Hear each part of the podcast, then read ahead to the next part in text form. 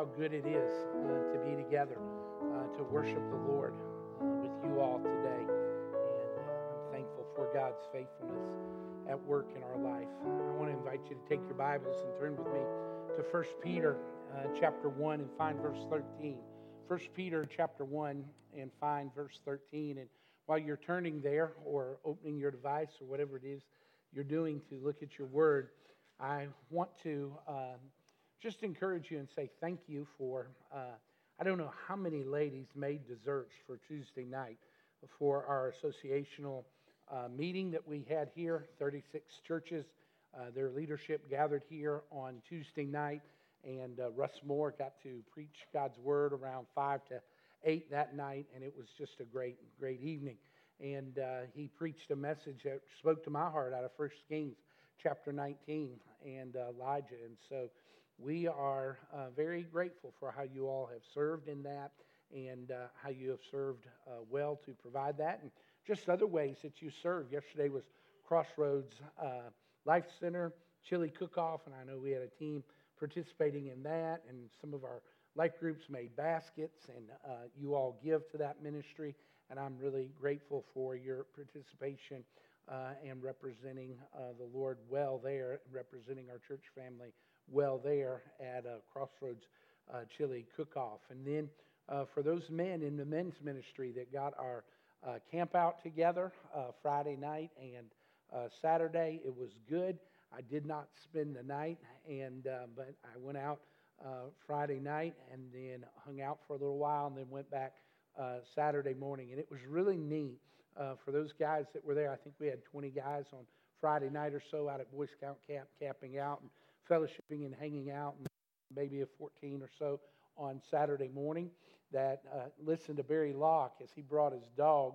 What was that dog's name? Katie. Tracy wasn't even there, and she knows the dog's name.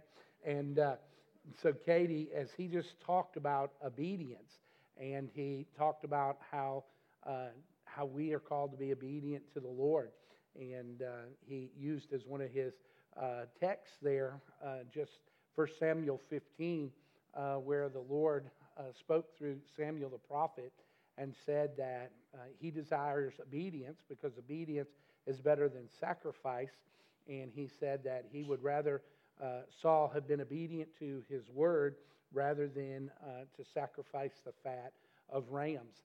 And that's a great place to transition to today's message. We have been studying in the book of First Peter for a couple of weeks now, and are going to continue to look at First and Second Peter as we build a biblical theology of missions. And so, if you're thinking, why are we working through First Peter and Second Peter? Because it's really important as we prepare our hearts for our Lottie Moon Great Commission offering, as we prepare our hearts to listen to the voice of the Lord as He calls us out and sends us out um, this coming year to be missionaries and to be witnesses for Him, it's really important that we understand biblically what that's all about. And so in August, we talked about generational disciple making and how important it is that we win our own family to Christ and how important it is that we share with our kids uh, God's word and so that they have this uh, wonderful witness uh, of faith and of God's word active in, in their life. But then we started talking about out of 1 Peter and 2 Peter how God's called us to be sojourners and exiles. This idea that um, there is this identity that God's people have, and this uh, identity He means for us to embody. And that identity He means for us to embody leads us naturally to a lifestyle that we need to embrace. We are different people, right? And we're not the same people we once were. And that's what he wants us to understand. And so, as we consider today a lifestyle to embrace, not only that we're the possession of God, the people of God, we're this holy priesthood, uh, we're, we're not only this holy nation, this royal priesthood, we are these people who have been marked by God, and He wants us to live differently than we once lived and the way that the world lives. And so pick up reading with me in verse 13, 1 Peter chapter 1, verse 13. Peter writes and he says, Therefore, preparing your minds for action and being sober minded, set your hope fully on the grace that will be brought to you at the revelation of Jesus Christ. As obedient children, do not be conformed to the passions of your former ignorance, but as he who called you is holy, you also be holy in all of your conduct. Since it is written, You shall be holy, for I am holy. And if you call on him as Father who judges impartially according to each one's deeds, conduct yourselves with fear throughout the time of your exile. You're building off of that idea that he's already shared. You're, you are temporary aliens, you are alien residents. We are not built for just this life. When they bury us, wherever that is, and they lay our bodies in the grave, if you are a believer in Christ, that is not the end of the story. If you're thankful for that, say amen. And so he says, knowing that you, verse 18, knowing that you were ransomed from the futile ways inherited from your forefathers, not with perishable things such as silver or gold, but with the precious blood of Christ, like that of a lamb without blemish or spot. He was foreknown before the foundation of the world, but was made manifest in the last times for the sake of you, who through him are believers in God, who raised him from the dead and gave him glory so that your faith and hope are in God. Having purified your souls by your obedience to the truth for a sincere brotherly love, love one another earnestly from a pure heart. Since you've been born again, not of perishable seed, but of imperishable, through the living and abiding Word of God. For all flesh is like grass, and all its glory like the flower of grass. The grass withers and the flower falls but the word of the Lord remains forever. And this word is the good news that was preached to you an identity to embody, a lifestyle to fully embrace, to understand, to say, this is no longer my life, but Christ's life that He lives within me. A message to proclaim and a hope to endure. This is our biblical understanding and our biblical theology of why we exist today, of the biblical understanding of why we do missions. Uh, it's the understanding of why the Great Commission exists. We are not just here for a short time 70, 80, 90 years, 60 years, however long the Lord gives you, but we are built for eternity. And so, flowing out of this identity as sojourners and exiles, and uh, us being a people of God's own possession, we are called to live holy lives, which is really a distinct lifestyle for Christians to embrace. See, the fundamental principle is this. If you're listening this morning, wave at me because this is really important for you to understand the message today. Who we are determines how we live. Who we are in Christ determines how we live. And so, if we are indeed believers, we are sojourners, exiles, these temporary residents, who we are determines how we live. We just don't live like the rest of the world. It's good for God to remind your pastor of that from time to time. I can get in the flesh. Can any of you? A few of you? Let's see just how many. How many of you are all right and pretty susceptible to being in the flesh. Will you raise your hand? And so, this idea of, okay, who you are determines how you behave and how you live. It's really important for us to be reminded that we are not to live like people of the world, but we are to live distinct lives in the world. God's people living in predominantly a non Christian environment are to live out and embrace a lifestyle of good works and Christian conduct.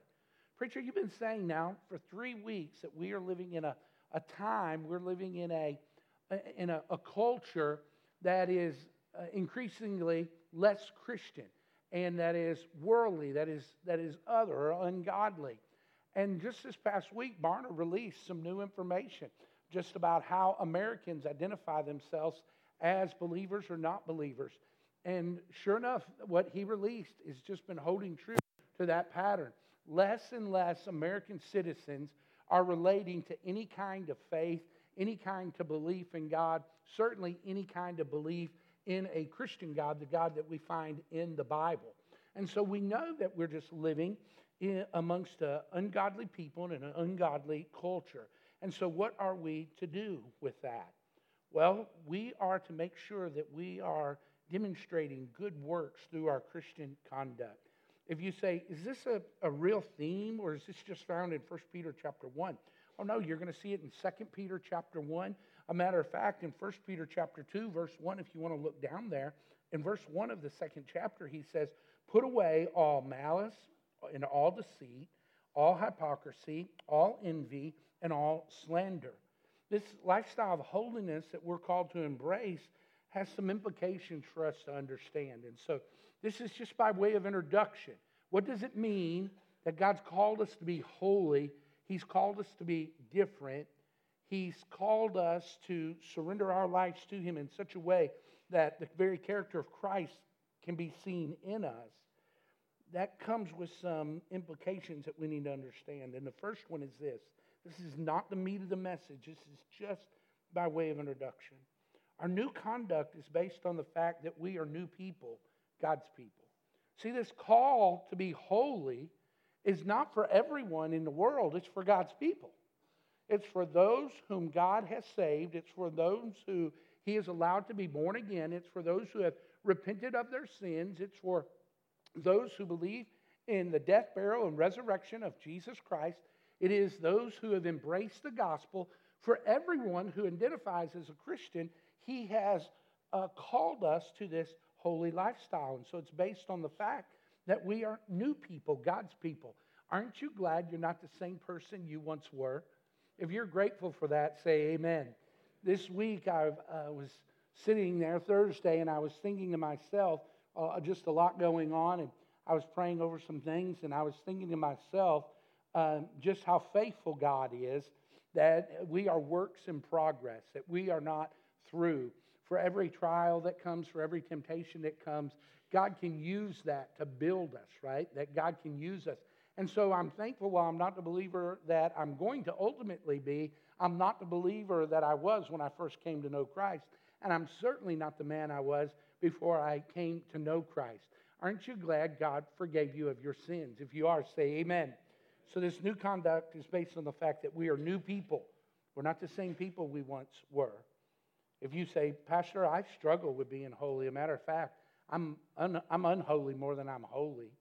And I think about when I was seven, I followed the Lord in believer's baptism, or what I thought to be, be believer's baptism, but there's, real no, there's really no trace of holiness in my life. There's no real difference in my life. And I would just say to you, I would really talk about and think about to the Lord what happened to me at seven, right?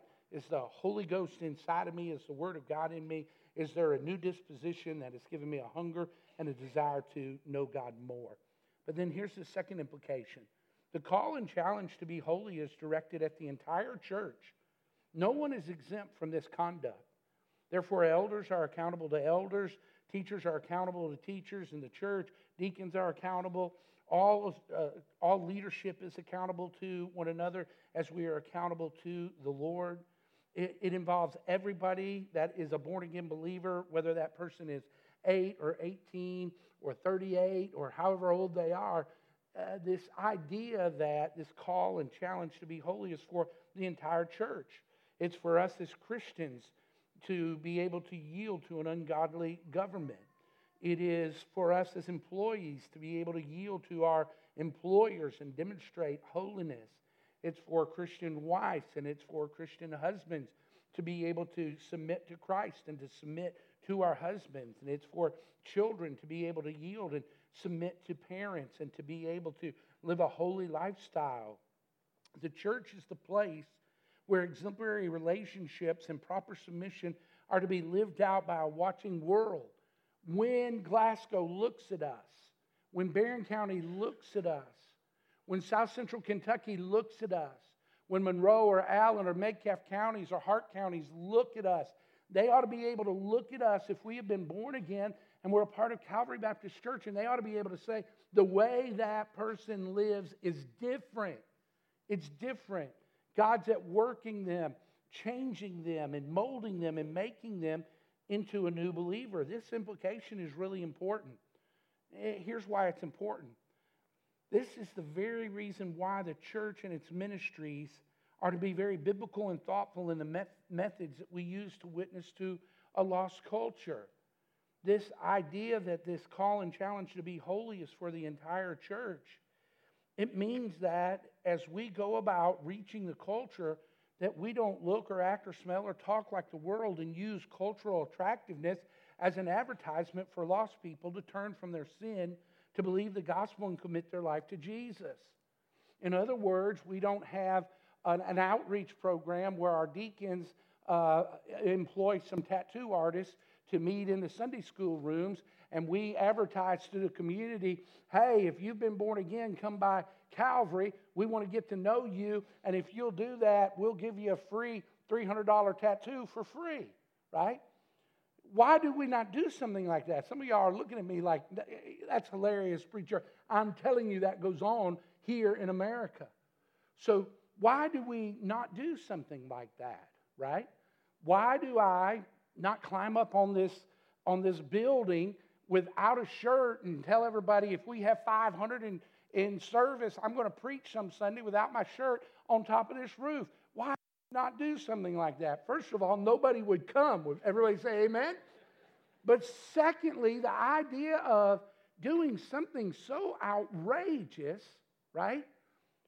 So marketable, so out there to say to a lost and dying world, this is what Christianity looks like. I would say to you, it is not what Christianity looks like. If you understand that, say amen. So here's why that is really, really important. We do not attempt to teach holiness from a bait and switch mentality as believers. Right? We're not out there peddling. You can look, act, smell like the world. You don't eat. You can come to Jesus and stay in your sin and you can be all right. That is not the message of the gospel, right? The gospel convicts us and he changes us and he calls us to himself. And so that second implication, this call and challenge to be holy, is directed for the entire church. And then as we think about our life apart from Christ, when we were lost, we are reminded how we are now to live. I don't have to think very hard about what my life was like uh, before Christ. Carousing around, living for the weekend, Friday night, Saturday night, penny, nickel, dime, quarter, dollar, uh, poker games, drinking, um, poor language, rolling bales of hay, lighting bales of, uh, round bales of hay on fire, getting four guys to roll them off over a hill in Edmonton, right? Preacher, did you do such nonsense? I regrettably say I did such nonsense. I look back and I say, that's not who God's called me to be now, right? So when you reflected your old life, now you recognize I'm different, and so God's called me away from that, and He's called me to this new life. And then lastly, this implication of holiness. A holy lifestyle and conduct serves as a witness for the hope we have within us. You see it in 1 Peter 3:15. It should point others to glorify God. You see it here in 1 Peter chapter 2. You see it in verse 12. Keep your conduct among the Gentiles honorable so that when they speak against you as evildoers, they may see your good deeds and glorify God on the day of visitation. Why would anybody ever speak against you if you were just going about trying to do good? Because, my brothers and sisters, we live in a sinful culture and in a sinful time, and people have itching ears, and they will give themselves to anything and they will say anything about anyone at any particular time. But we are not such people, right? Do y'all believe we are not such people? Right? We, we hold our, our uh, speech. We just don't, just don't do that. We allow our conduct, conduct to be seen by others outside so that they can say, that person believes in Jesus. That person uh, loves me. That person prays for me. That person has my best interest in hand. And so, why would I share these implications? Because before we talk about and start working through verses 13 through 25, it's really important for us to understand this is no small subject. Sojourners, identity to certainly embody, but a lifestyle, a lifestyle to embrace. And this lifestyle, my brothers and sisters, is totally, um, it's totally outside of us. What, what do you mean by that? We cannot do this on our own, but it takes Jesus at work in us. If you understand that, say amen. And so let's unpack these verses together and work our way down through what per personal holiness is. Certainly, a lifestyle we must embrace as God's children. First of all, in verse 13, will you write this down? Personal holiness is an intentional preparation of the mind to hope in Christ. It is an intentional preparation of the mind to hope in Christ. Pastor, help me understand what holiness is. It is an intentional preparation of your thought process to hope in Christ. Verse 13, therefore, preparing your minds for action. Do you see it? Preparing your minds for action and being sober minded. Set your hope fully on the grace that will be brought to you at the revelation of Jesus Christ. As God's people, as a people that God is making holy, He is setting apart, and the character of Christ is working in us. It is vitally important that we give ourselves to God's Word. Last week, I made an error in something that I said. I wasn't clear. It wasn't necessarily an error. It just wasn't as clear as it needed to be when I was talking about election. And I said, if you try to back me in a corner and force me into a systematic uh, uh, theology, a system of theology, rather than allowing the Bible to identify me, that's an immature conversation. And I want to say to you, the deep doctrines of grace, the doctrines of Scripture, that's never meant to be immature, right? We are to give ourselves to God's Word. We are to study and to think deeply, to think biblically, and to think correctly about who God is and what He is doing in our lives. And so, therefore, we prepare our minds for action. Here's what that means it means holiness does not happen by accident, but we are called to prepare our minds for action. Here's what that means it means that we are to be very serious and thoughtful rather than shallow or flippant in attitude concerning our personal walk before the Lord and before others. We are to be thoughtful about it. We are to prepare our minds for that. Maybe your translation may use the phrase, gird up your loins. What does that mean if your translation says that? It means that we are not to be loosely clothed in our thought process and what we think about our own holiness and about the Lord and having hope in Him. He's saying, set your thoughts in order. Oh, my brothers and sisters, you will never grow in holiness at the pace that God wants you to grow if you do not engage your mind to God's word and you don't think deeply about who God is and what God is wanting to do in your heart and in your life according to his word.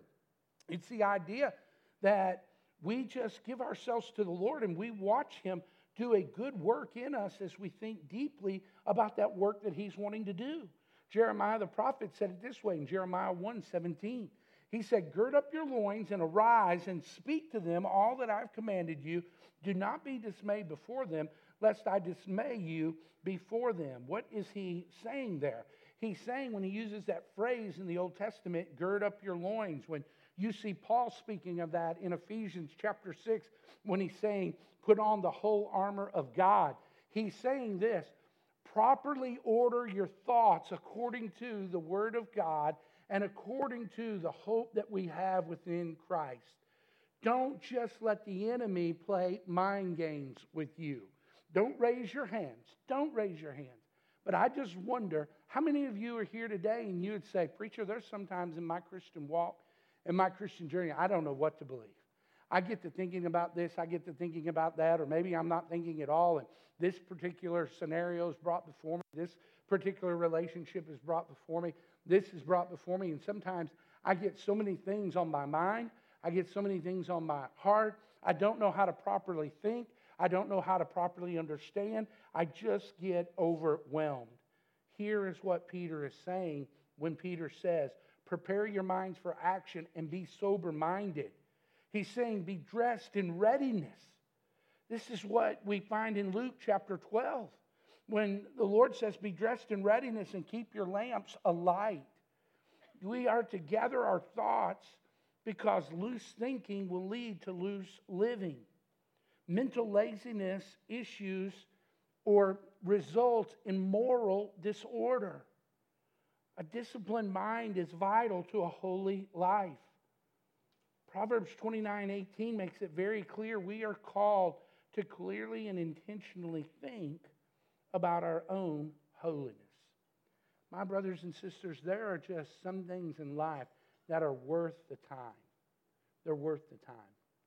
It's worth shutting off that radio. It's worth shutting off the TV. It's worth uh, not being with some people to where you can just sit still before the Lord and His Word and say, God, help me to think deeply about who I am in you and help me to think about how it is you desire for me to be a holy man or woman of the Lord. Abraham Lincoln said this. He said to be well prepared is important in so much of life. He said, if I had eight hours to chop down a tree, I'd spend the first six sharpening my axe, right? What does that mean? It means that you're just not going to leave this place and all of a sudden be this holy person, right?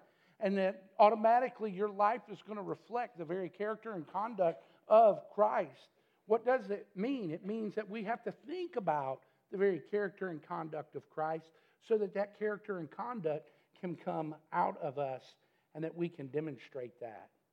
We prepare for everything under the sun. We prepare for careers and for education by studying. We buy insurance in case of car accidents or our houses catch on fire. We even prepare for the end of life by making a will so that our children or our loved ones can be taken care of. We must prepare spiritually for life, a life of holiness as well. And when he says that second part, therefore preparing your minds for action, being sober minded, set your hope fully on the grace that will be brought to you at the revelation of Jesus Christ. He's talking about how we should think about our absolute assurance of future good. That's what the word hope means. It's the absolute assurance of future good.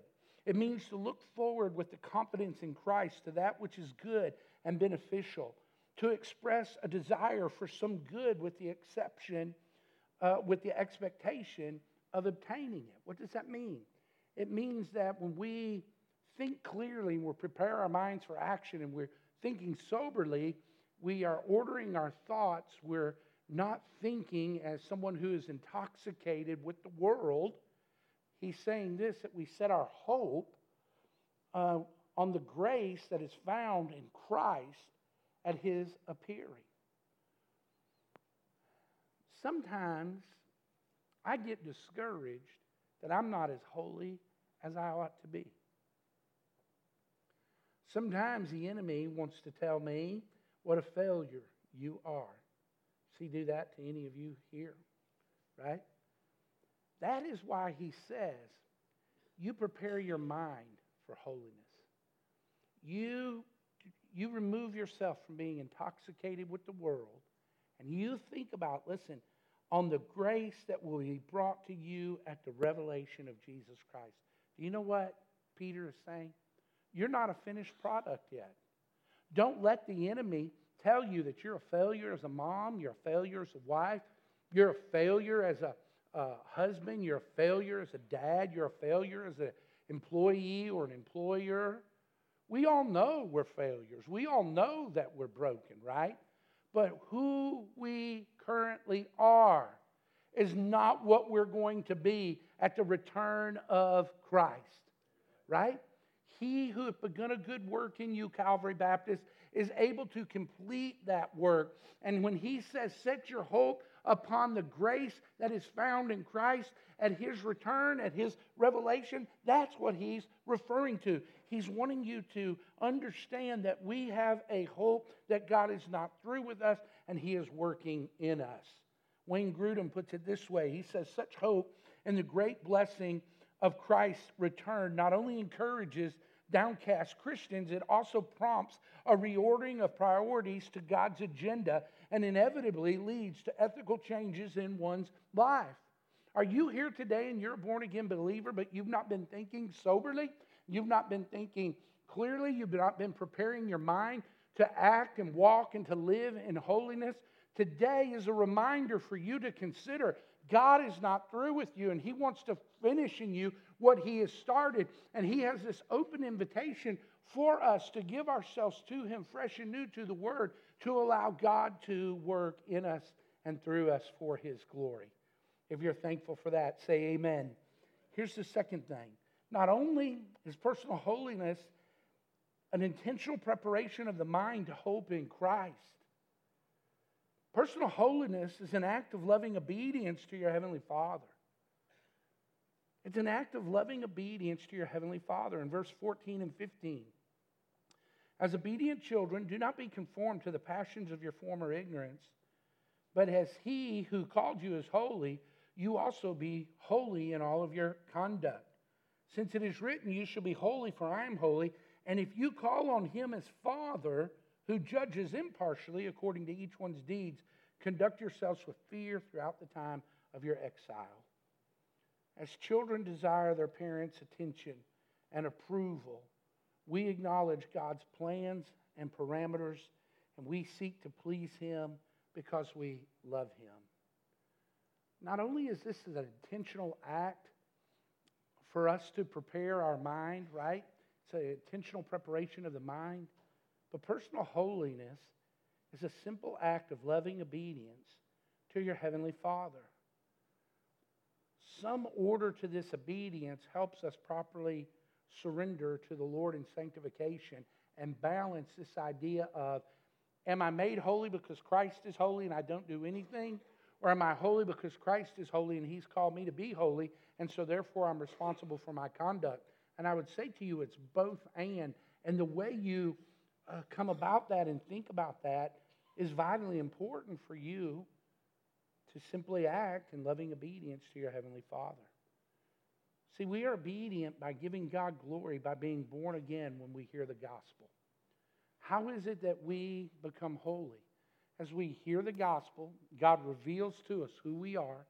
He convicts us of our sin, or He allows us to be reminded and know that we are sinners and that our sin separates us from our Heavenly Father. Here's what He's saying that when we hear that, and we hear that God loves us so much that He has made a way for us to know Him, to love Him, and serve Him. And it's through Christ dying on the cross and being resurrected from the grave. And because He has eternal life, we can have eternal life. When we hear that message, that first step of obedience to the Lord is to surrender our life to that gospel message and to be born again by repenting of our sin and asking Jesus to be our Lord. That's this first step in this simple act of obedience. The second step is we are obedient by focusing our attention and devotion on the one who died for our sins through his word and prayer. We are not made holy by the works that we do. So I'll give you a great example of that. If you're here today and you've never been born again, and you would say, I've really been thinking that church is good for me. I've, I've got uh, kids on the way, or I'm a, a young dad, a young mom, and I've got some little kids. I want to make sure I raise them in church. And you're thinking to yourself, my life's not been what it, it should be, and so I'm ready for a new leaf or a, a new lease on life, a new start in life. And you say, So I want to start doing this. I'm going to start trying to do better. I'm going to start trying to maybe use less profanity or maybe not give myself to some of these things. And I'm going to start uh, abstaining from some particular acts and trying to give myself to those other particular acts. All of that, while admirable, is never going to work holiness in your life. Holiness comes by being born again and then by focusing our attention and our devotion on the one who died for our sins. What does that mean? It means holiness best works in us and out of us when we are in love with Jesus. When you love Him more than anyone else in your life, now the Word of God starts to take hold in your life because Christ is there and the Holy Spirit draws your attention to His Word. And the next thing you know, you are uh, like this. You're like this uh, child, and we're going to see that in just a minute, who wants to be pleasing to their father or to their mother. And so we are obedient by focusing our devotion on the one who died for our sins. And then here's the third order of this holiness working out of us. We are obedient by representing Jesus to a culture that does not know him. We do this in a couple of particular ways toward God. We begin to worship him, or we have a biblical attitude toward him. The attitude of Christ comes over us. We start to think biblically toward others and toward other situations. We are marked by humility and love and gentleness and surrender, and then toward others. We, this, this obedience is marked by character and speech and dress. It is marked by the kind of entertainment that we give ourselves to, the kind of movies that we may watch, or the kind of music we may listen to. It is seen as we prefer others more than ourselves. And so there is this step of simple obedience toward the Lord as God reveals himself to us by allowing us to be born again and gives us a devotion for him. And then there's this simple act of obedience as we let that holiness start to work out of us toward other believers. You say, Pastor, am I responsible for my holiness? You are. You can't be holy apart from Christ, but once Christ is in you and you have his word, he wants that word to work out of you, right? So there are just times that we have to uh, either redial at our house, we have to make sure that we are uh, checking plugged in, right? I want to watch a shoot 'em up movie, and uh, we're sitting there and we say, let's watch a this army movie, or let's watch this movie where there's a bunch of heroes beating beating the bad guys, right? Defeating the bad guys. And we'll say, check them plugged in. And will say, Dad, 55 F bombs, man, 55 F bombs. And so we have to dial that back and say, maybe we shouldn't give ourselves to 55 F bombs. Would somebody say, Amen? And so you say, well, preacher, doesn't that get into the law? No. It gets into the idea of what you take in will ultimately come out. Are, are y'all tracking with me? So if you're constantly taking in unhealthy, ungodly, worldly things, don't be surprised if that comes out of you, right? And it may not come out of you verbally, but I promise you it'll come out of you mentally. You will think about it. Some of you have been a member of this church long enough, you would dare not cuss that little old checkout lady at the Walmart. You wouldn't do it verbally right? But you've done it mentally. You think, right? You say, what, what is that? It's all this world coming in, coming in, coming in. And we just have to make sure that we're backing away and we're saying, wait a minute. I'm a sojourner, I'm an exile. And God has this holy lifestyle He wants me to embrace. And so I may think like that, but for me to think like that is sin. And so I'm going to turn from that. And I'm going to choose Watch this. I'm going to choose to have my feelings hurt rather than be ungodly. Y'all okay with that? Jesus wouldn't do that, preacher. That's the very thing Jesus did. Jesus said, I would much rather lay down my life for these these sheep, these who God has sent me to rescue. I would rather lay down my life than take up my life and defend it. Right? And he willingly went to the cross. So, personal holiness is an act of loving obedience to your Heavenly Father. It's an intentional preparation of your mind to think upon the hope that we have in Christ. But here's the third thing personal holiness is a result of being redeemed through the blood of Jesus knowing that you were ransomed from the futile ways inherited from your forefathers, not with perishable things, verse 18, such as silver or gold, verse 19, but with the precious blood of Christ, like that of a lamb without blemish or without spot. Here is the good news that I have. I've been hinting at it all morning, but I want you to write it down and embrace it. Your righteousness or holiness is not your own, it belongs to Jesus. What does that mean? It means this there was a, a, a double act of grace that occurred at the cross. The, the theological word is imputation. What happened at the cross? A double imputation occurred. It means that my sin, not in part, but the whole, all of my sin was given to Jesus, and Jesus bore my sin.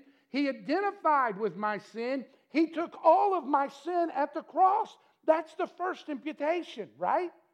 That means that that sin is no longer mine. Why? Because Christ redeemed me and he took all of that sin from me and he took it to himself.